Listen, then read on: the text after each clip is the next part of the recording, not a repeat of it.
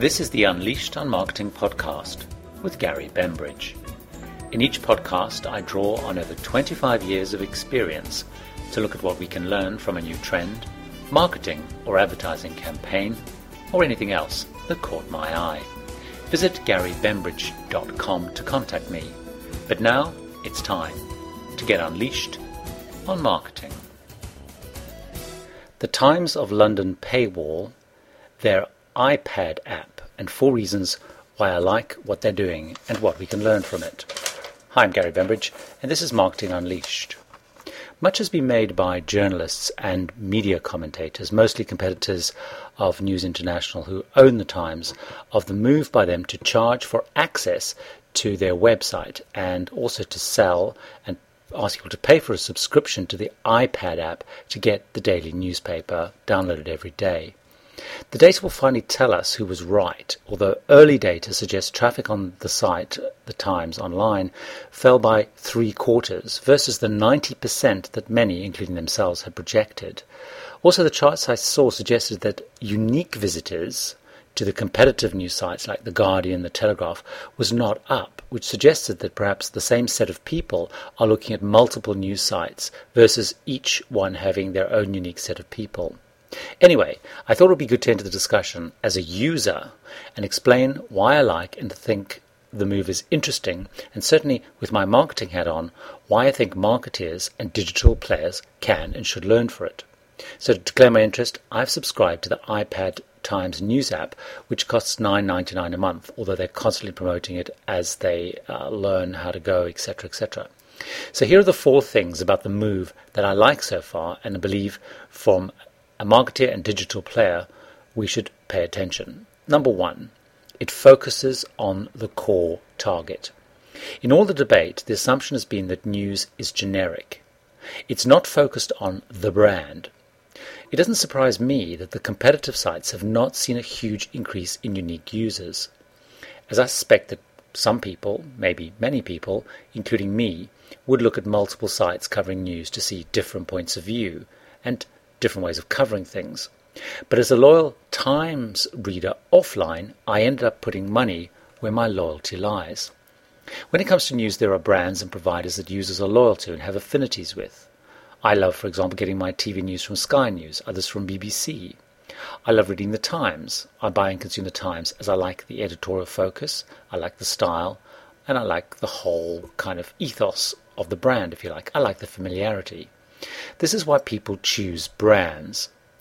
The move is focusing on brand users and brand loyals, at the expense potentially of volume, but they can focus then on serving the needs of loyal users and try to get them to stay longer, spend more. So finding ways of adding value and keeping loyal users and encouraging repeat is a good marketing instinct and a good marketing tactic. Volume and trial is always easier to get, especially if it's free. But that's not what makes money, or probably more importantly, makes margin over time. So I like the fact that they're focusing on the core target market and working out how do they make them happier and how do they make more money from them. The second thing that I like, that I think we can learn from, is that they are experimenting and learning. They have made a move, they're trying, and they're experimenting. They're daring to go against the considered opinions and are constantly evolving the offer and actively asking for thoughts and input. This is what good innovation is about. I learned recently that the best and most successful innovators are ones that keep doing things, trying changes, prototyping, testing live, and constantly evolving. They have a belief that good journalism costs and are trying to make it work. I admire trying. More people win by trying than sitting by and waiting for others to prove something. So constant experimentation and constant learning is again a good marketing instinct. The third thing I like and think that we can learn is they're using the tools to interact and engage.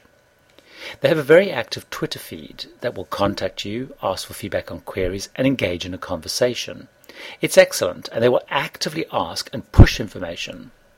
I feel as a person where the, the, the brand is becoming important, not only important to me, but I'm important to them. I'm not just one of a zillion of readers.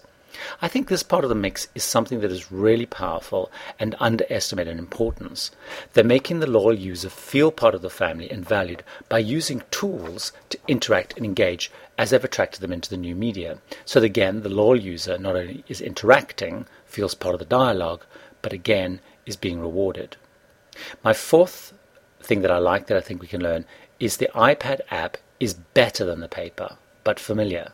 It's a product improvement. It has added value and is not a substitute. In my view, the app is much better than the website, which is just like many other news websites online. But the iPad app is great. It has the occasional technical problems, but they work on it fast. And it is, for me, key the Times looks better on the iPad than on the paper.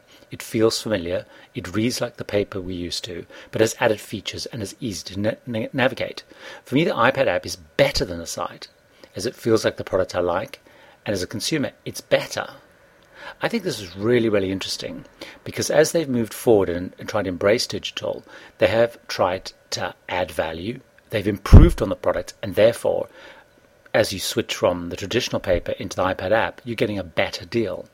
You can access the paper earlier and easier than ever before.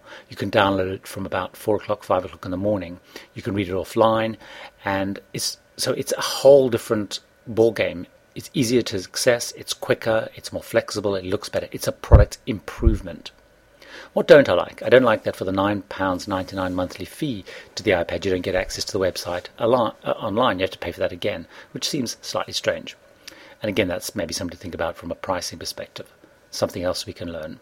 But I think the four things above are key as they provide some guidance for us as we think about digital and we think about online as marketeers.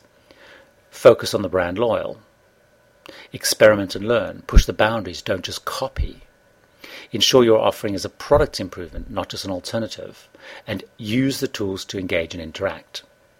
Personally, I hope it succeeds because I'm hooked to the app. What do you think? Why don't you leave a comment on the blog at garybembridge.com or visit there and email me. Also, remember, it'd be great if you do subscribe or listen to the podcast, to perhaps next time you're on iTunes, to rate it and leave some comments there. That's always a great help. So until next time, here's to great marketing. You've been listening to Unleashed on Marketing with Gary Bembridge. Why don't you join the debate and get unleashed yourself? All you need to do is visit garybembridge.com and add your comments to the debate on this week's topic. While there, why not read the Unleashed on Marketing blog and sign up for the updates? So join the debate and add your views at Unleashed on Marketing at garybembridge.com.